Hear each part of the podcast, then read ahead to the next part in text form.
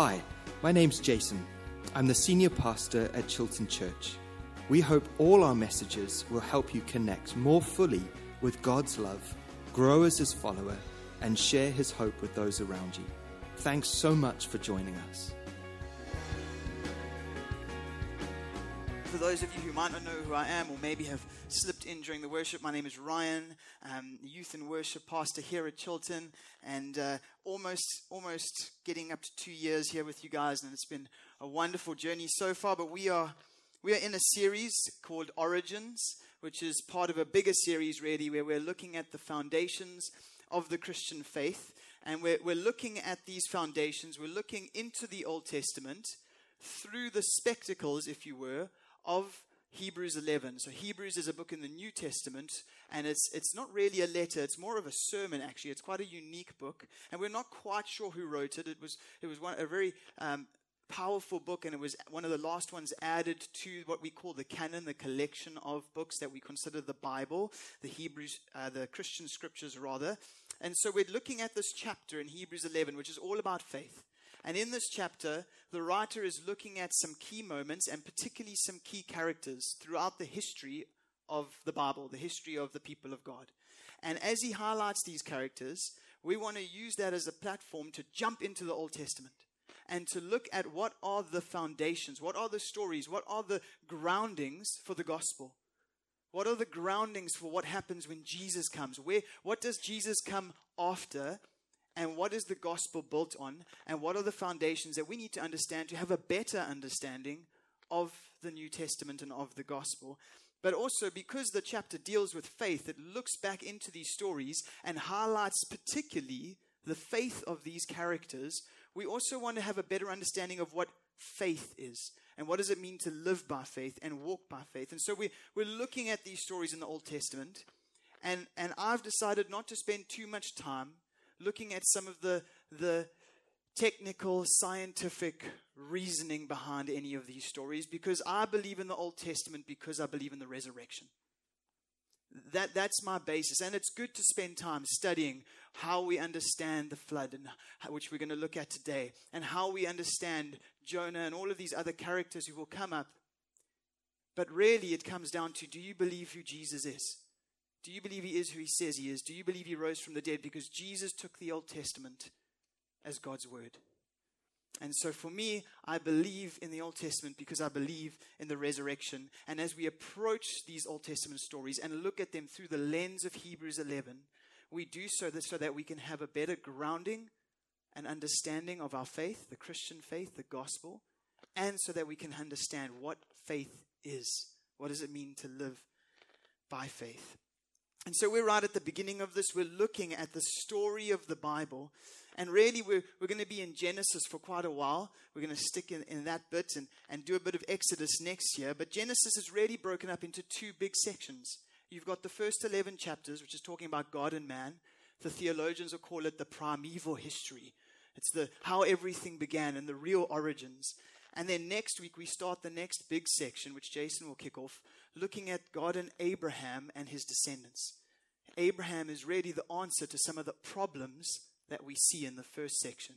And so I'm going to look at the ending of this section, particularly looking at Noah, but I'll, I'll do a bit of summarizing as well. But at this point, we, we know that God has created.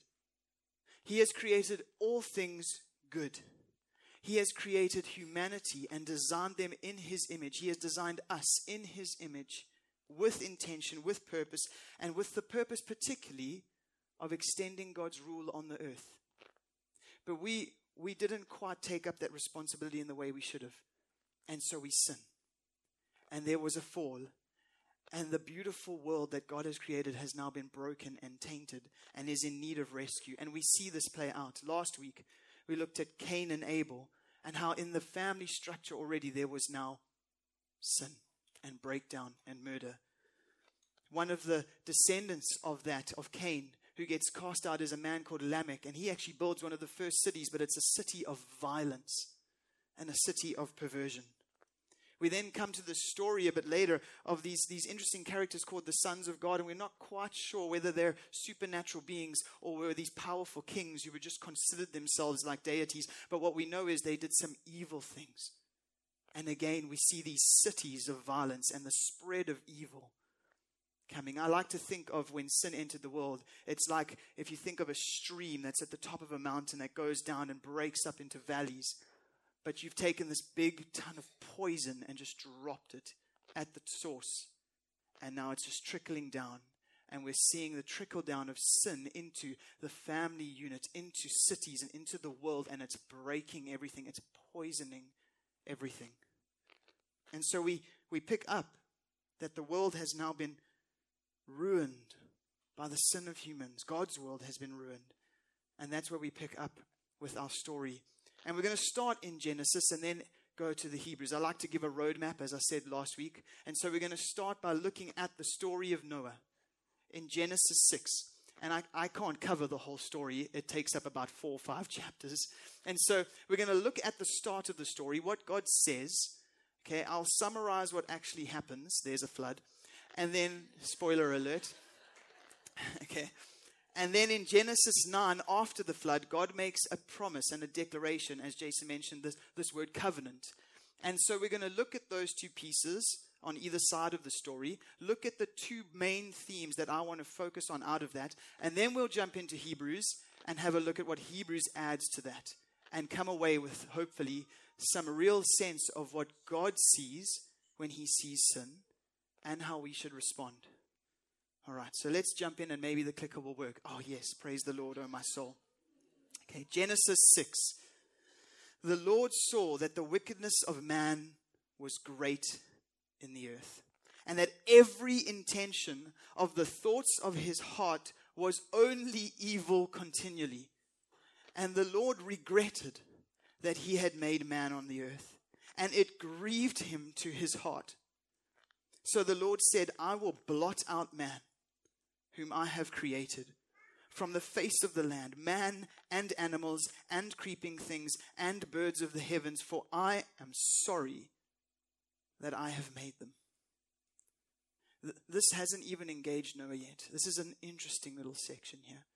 Because it's, it's almost like we get a glimpse into what God is, is almost dealing with in his own mind.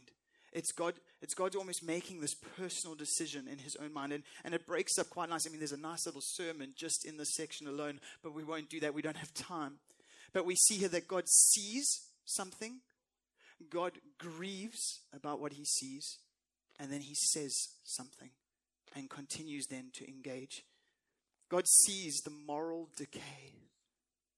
He says that the wickedness of man is great.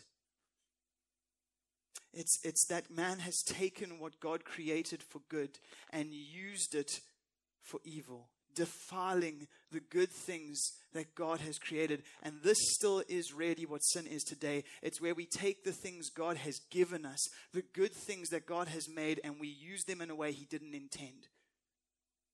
We defile the creation and rebel against the Creator. But it goes so far that this, this sin is like an inner compulsion that's not just action, it actually dominates their thoughts. It's such a strong verse that every intention of the thoughts of their heart were evil continually. The extent of wickedness has just ravaged the earth. The desires of their hearts are evil. It's one thing to do something bad. It's then another thing to think something bad. But when it gets to the level that the desire of our heart is just to do wrong, that's lostness, that's wickedness. And that was the situation. This is the setting, this is the context that the flood comes into. God sees something. And he's not just emotionally distant from it either. It's one of the most profound things because the next thing we see is that God grieves over what he sees. The, the sin that is being felt and experienced and pleasing the hearts of mankind, that's, that evil is also wounding the heart of God. He's that invested in his creation.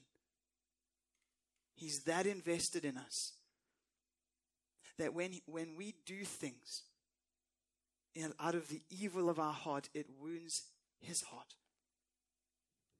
And that's what's happening here. He sees this world that he created, and in Genesis 1 goes, So good. So good.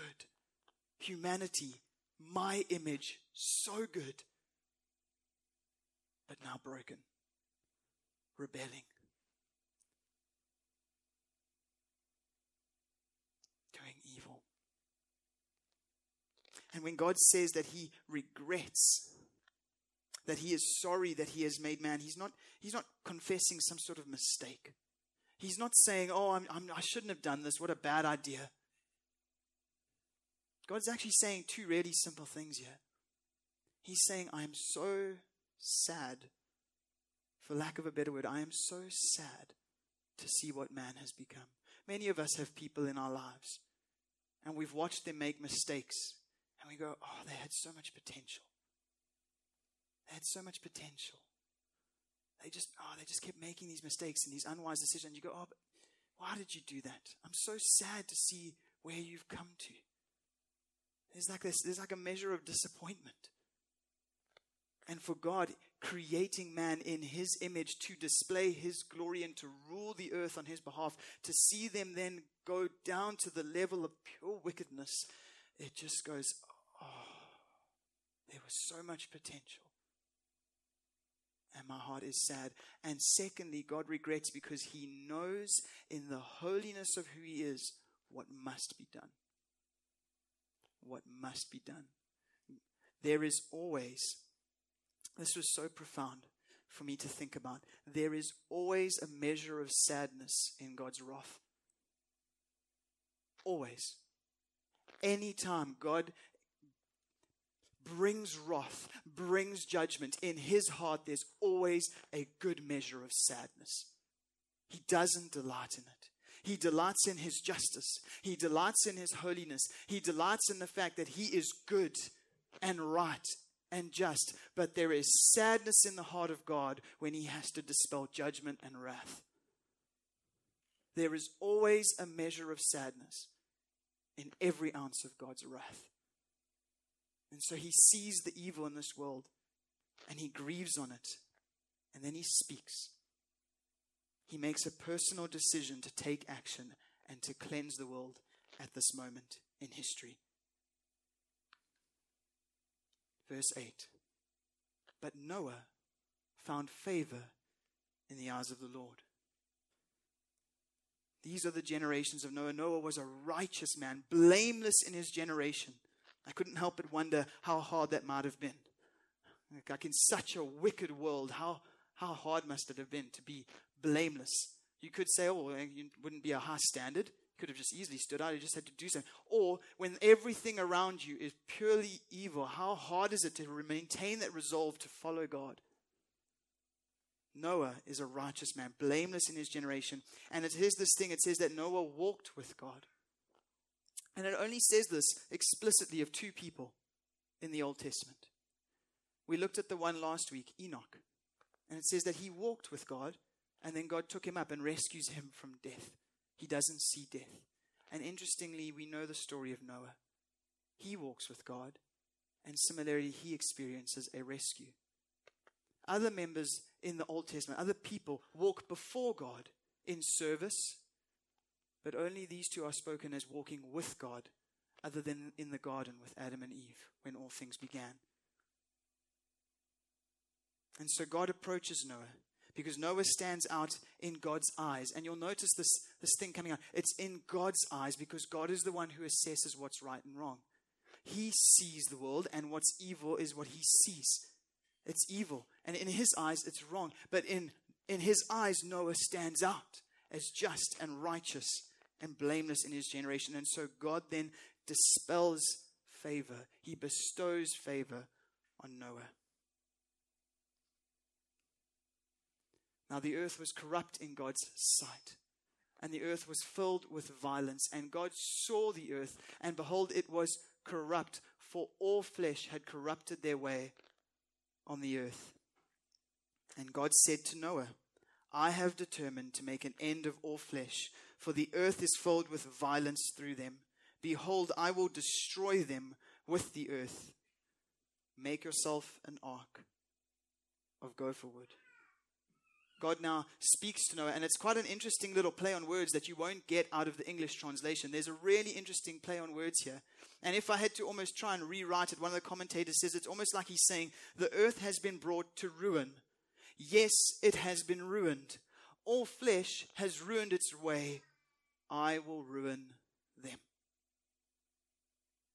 It's like God almost giving them what their actions are asking for. He's, he's taking it all the way. Saying, you, you are destroying everything with your sin. So let's go the full way. Let's bring that destruction that has been asked for. And so Noah is warned, and he's instructed to build an ark, and he gives a whole bunch of dimensions. And then God gives a reason. In verse 17, for behold, I will bring a flood of waters upon the earth to destroy all flesh in which is the breath of life under heaven. Everything that is on the earth shall die.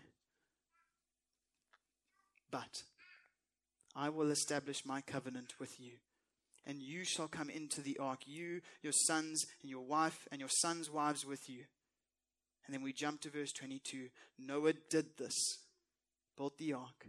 He did all that God commanded him. And just to focus a bit on Noah here, What's really fascinating is that in this whole story, Noah doesn't say a word.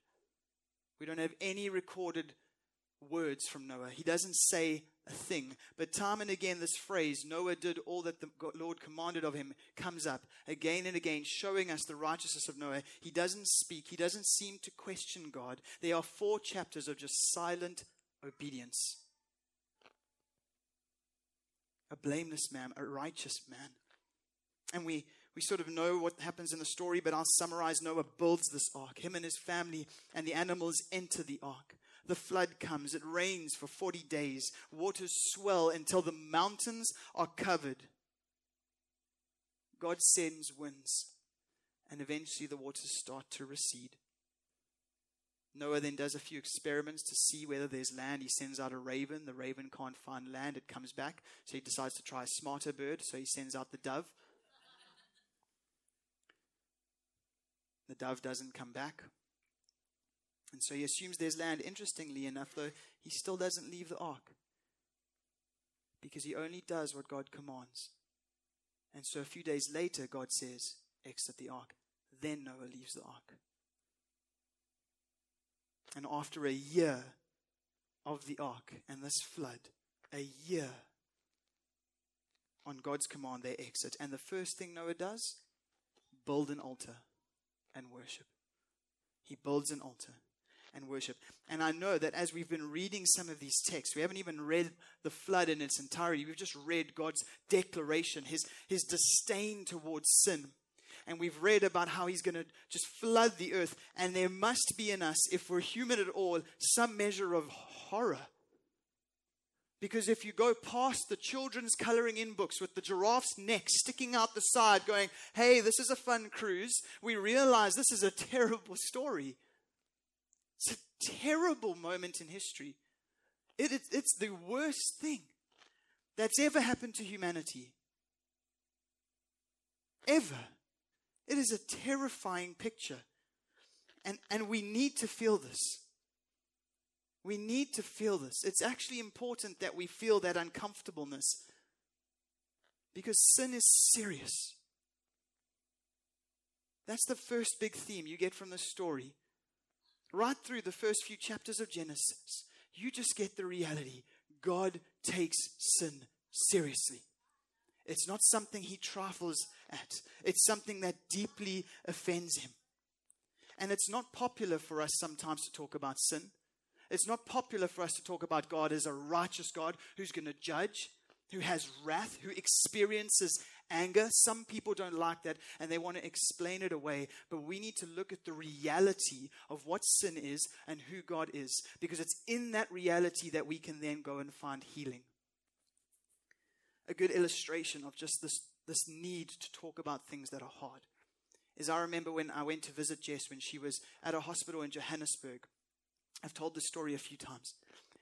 And I went to visit her at the hospital and go and see some of the work that she did, was doing. And one of the things that I, I found quite jarring was she was on burns Right? So there's victims, children, and adults who have received really bad burns, some of them terrible burns, and now they're in the hospital and they need to be looked after and they need to have the burns healed properly. But how you, how you make sure that a burn heals properly is by stretching it. Right? You can't let a burn, particularly over a joint, heal incorrectly. It'll cause future pain and it'll cause future problems. And so the task, the terrible task that Jess would have to do is go into these wards and stretch out people's burns. The area of pain, the area where they're like, that's my owie, I don't want you to hurt me. And, and sometimes apparently the adults were worse than the kids. But, but there, and, and where it really hit me how hard it was for this, this experience was that we're walking in the wards and she simply walked in, hadn't touched a single person or said a thing. They saw her and started crying. Is it terrible? Sorry. It's not, not nice. I, I mean, I don't know how people do that. I, I, had to leave. I had to leave the ward because it, I just wasn't used to that. I hadn't been gifted and trained with that skill to be able to do that. But I knew, and, and the, the verse in my head, it's in Hosea, I think it's in Hosea 6, where it says, He has torn us so that He may heal us. That's a pattern in the way God works. Sometimes God does do the tearing because He's working towards the healing. Sometimes we need to come to church and be encouraged. Sometimes we need to be comforted. Sometimes we need to feel uncomfortable. And we need to sit in the reality of a holy God who is displeased with sin and remember the weight of it. You see, this is not just an Old Testament thing. Jesus had the same view of sin. In the New Testament, he says, if your hand causes you to sin, cut it off. If your eye causes you to sin, tear it out. He's not being literal, but he's trying to tell you, take this seriously. This is Jesus. Is not Old Testament now, because I know we like to try and use that divide to get away from the difficult things. This is Jesus. In the early church, one of the first stories we have are of two people who walk into the gathering and they've lied in their hearts to the Holy Spirit and they drop dead. Instant judgment. That's not how God always works. In fact, it's very rare, I would imagine. But God takes sin seriously, it deeply offends him. He doesn't sweep it under the rug. And with God, the punishment always fits the crime. Always fits the crime. Because sin deserves death. And it's terrible because of who it's against. That's the key. I, find when I'm struggling with the reality of the judgment and the extent of the judgment, and I go, but how can that be a fair judgment for this amount of sin? How can this eternal suffering be? I'm, I'm wrestling with it. It's because I've lost sight of who the sin is against. And, and that's the bit that I just know with no eloquence in my speech can I get that across to anyone. We need the Holy Spirit to bring to our minds the reality of a holy God who is far beyond anything we could ever imagine. I mean, we, we know this. We have a sense of sacredness, right? If someone does something terrible, right? If, if someone beats on an adult, we're like, okay, that's not great. Okay, you, you shouldn't, like, you know, if, if I got, like, beaten up by another guy, you'd be like, that was terrible, right? If a young lady got beaten up by another guy, you'd still say it's terrible. And maybe in your head, if you're one of those logic people, you'd be like, no, it's still terrible, it's equal, right? But there's something in you that goes, well, that, that feels slightly worse. If a baby got assaulted, feel that temperature in the room. There's something in us that knows that the, the sin, there's something about it that a, who it's against says something about the gravity of the sin. That's why we have all of these rules, although they're becoming outdated, about how we treat queens and kings and presidents. We know about there are sacred areas that you can't do certain things.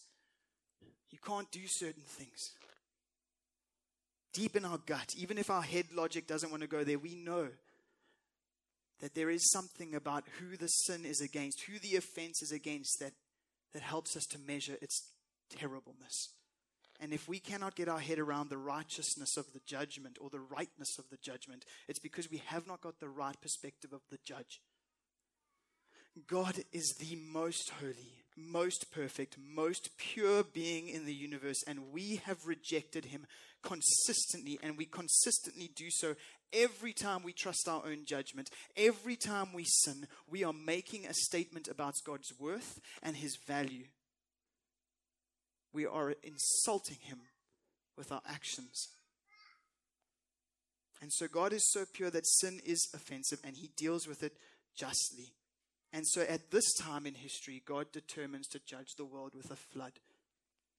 And afterwards, he then speaks. Sin is serious. It's good that we feel that. We jump to the end in Genesis 9 now. And God blessed Noah. They've come out the flood, um, come out the ark rather, through the flood. They've worshipped, and then God speaks, and God blesses Noah, and He says, Be fruitful and multiply and fill the earth. He then says a few things about some of the responsibilities they have, and then he says again to close off the section, and you be fruitful and multiply, increase greatly on the earth and multiply in it. And this is just a simple jump back to Genesis early with Adam. That was the commission they were given. Look after the earth, be fruitful and multiply. And this is God saying humanity has now rebooted. Okay? Noah is now the new Adam. Okay? We're going to start again. We're going to try this again. And so God gives them this commission to take charge of the earth. But He also gives them a covenant. And we're going to go into that now and look into the covenant that God makes with Noah and what a covenant is. But before we do that, I thought it would be good to just wrap up where this goes. What, what actually happens after all of this? See, Noah um, makes a great choice and goes and gets drunk. Because all the good things in life happen when you're drunk, of course. And so he ends up naked and ashamed in a garden, just like the first Adam. Nothing really changes, does it? Sin continues to be a problem. We get the story then of humanity building this tower. It's called the Tower of Babel. And in their pride and arrogance, they again seek to be like God, making the same problem. And so God humbles them and scatters them. And so we're left with this reality that the flood doesn't actually solve the problem of the human heart. I think that's one of the reasons this story is here for us. To know that this is a deeper problem than just cleansing the slate and picking the best person in the world to try and start again. Because even the best person at that time failed. And so we left with this reality that there is a world tainted by sin, and God is determined to save it. He hasn't given up. And that's where this covenant comes at. And then when we pick up in this next section, looking at the man of Abraham, we start to see a hint at God's plan to save the world. But let's jump into the covenant that God makes with Noah. We're going to read through it and we'll, we'll look at what a covenant is. Verse 8. Then God said to Noah and to his sons with him, Behold, I establish my covenant with you and your offspring after you, and with every living creature that is with you, the birds, the livestock, and every beast of the earth with you, as many as came out of the ark. It is for every beast of the earth. I establish my covenant with you, that never again shall all flesh be cut off by the waters of the flood, and never again shall there be a flood to destroy the earth. And God said, This is the sign of the covenant that I make between me and you, and every living creature that is with you, for all future generations. I have set my bow in the cloud, and it shall be a sign of the covenant between me and the earth. When I bring clouds over the earth, and the bow is seen, the bow is seen in the clouds, I will remember my covenant that is between me and you, and every living creature of all flesh, and waters shall never again become a flood to destroy all flesh. When the bow is in the clouds, I will see it and remember the everlasting covenant between God and every living creature of all flesh that is on the earth. God said to Noah, This is the sign of the covenant that I have established between me and all flesh that is on the earth. See, Jason mentioned earlier when we were taking communion this idea of a covenant. And here we have the second covenant, right? Covenants are really the backbone, the spine to the story of the Bible. At these particular points in history, God comes in and He creates a covenant with people who represent humanity or with the nation of Israel, and He makes a covenant with them. And it usually usually helps us to track the story and where we are at in the story of the Bible.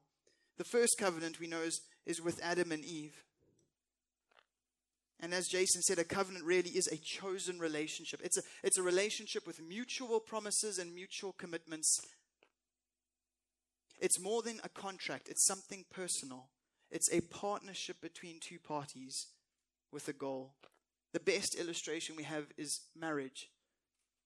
It's two people coming together to make vows and commitments.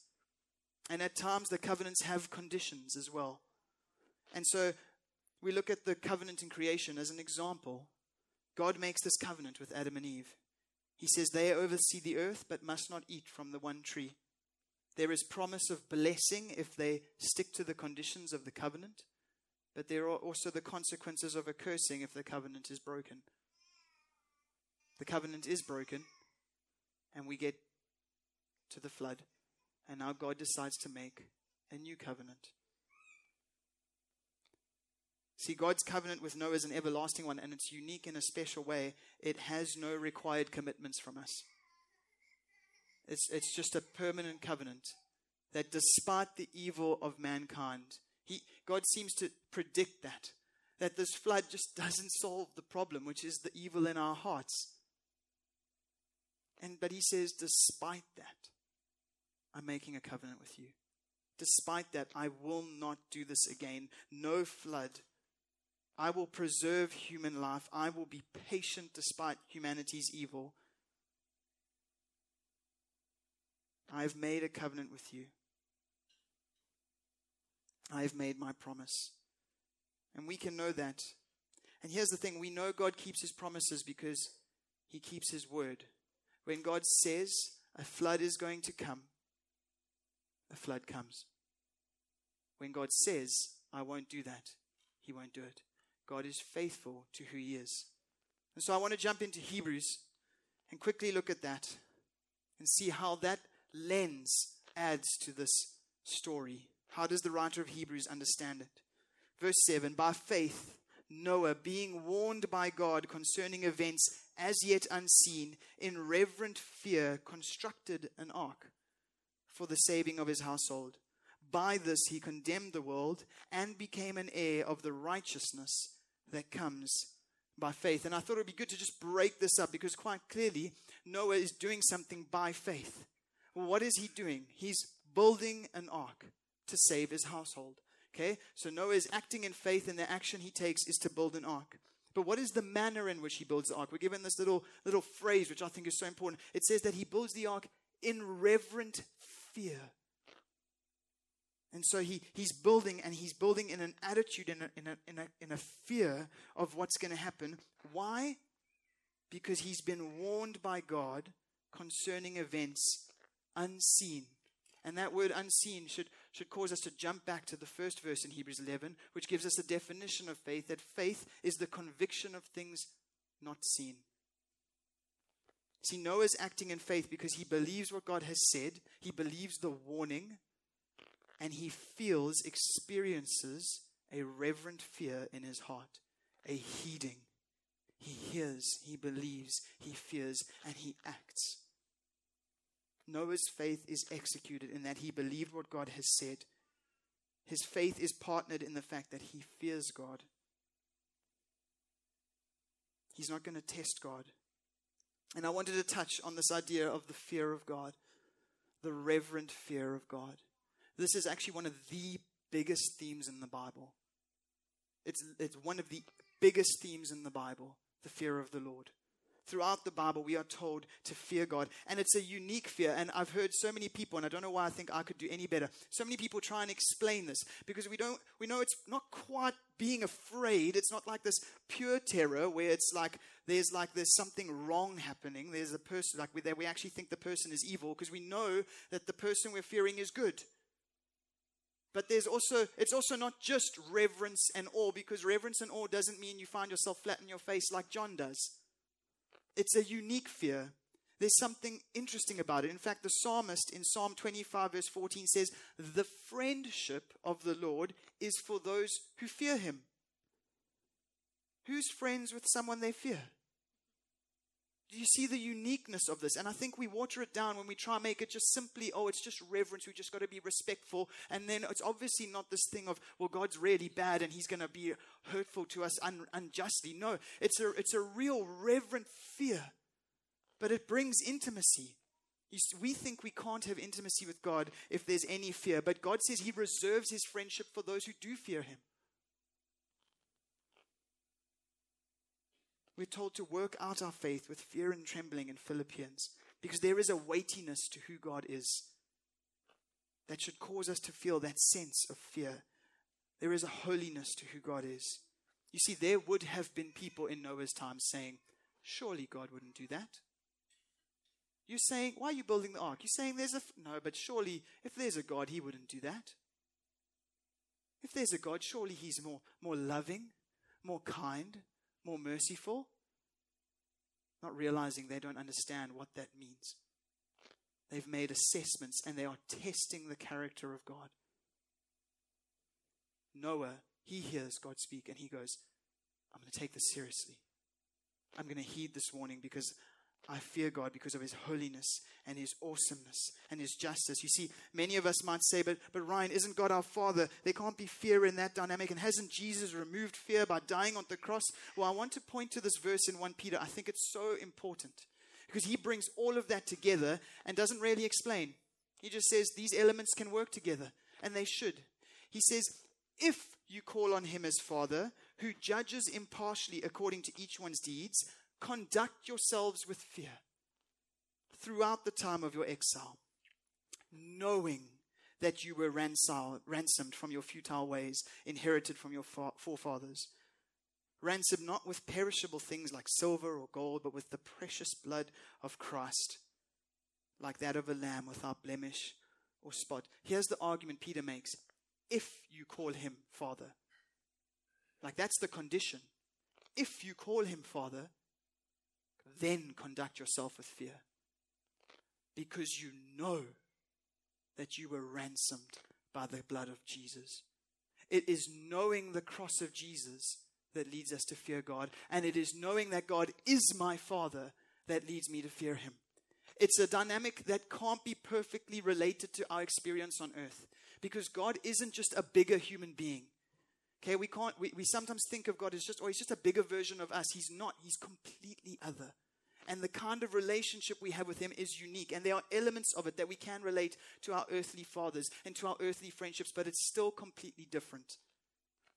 The fact that we are ransomed by Jesus and call God Father is the reason we should conduct ourselves with fear. I get this picture. I don't know if you've watched these movies or seen even there's, there's real stories of this, of these arrogant sort of, you know, like teenagers or like young adults, and they're super like just wealthy and just like spoiled and they just do whatever they want and they think they can get away with everything because they've got this dad who's a judge or they've got this dad who's the prime minister or something. I don't know. They've got this person who's in a high privilege of power and they think that means they can live how they want.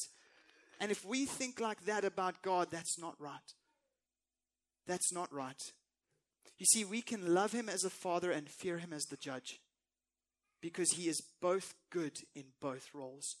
He is perfect as our Father, and He is perfect as the judge. He won't just let us get away with disrespect and sin. He doesn't sweep it under the rug. And although God is for us, He is mostly for Himself in the sense that He cannot deny His character. And so, where we deny Him, He will remain true to Himself. But I do want to end by telling you there is rescue for all of us. There is another flood coming, and it's not of water, it's the flood of the final judgment. It is coming. It is real. It's what we declare when we say Jesus is coming back. Because when he's coming back, he's coming back to collect those are his, but he's coming back to judge the world. But there is a new ark that we can enter into by faith the ark of Jesus.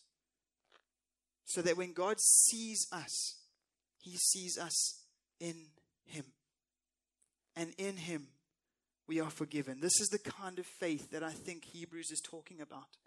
It's a faith that says God is holy and just and not to be played with. But it's a faith that knows that sin is an offense to God. And it's also a faith that heeds God's warning and seeks refuge in Jesus. It's a faith that trusts in Jesus. And it's a faith that lives a life aware of God's grace and mercy daily. There were people in those times who would say to Noah, Surely not. Surely it can, you know, it must be simpler than that, it must be easier. Surely there's a lighter message here. Well, there's no better message than to know that there is a God who is holy and just, whom we have offended.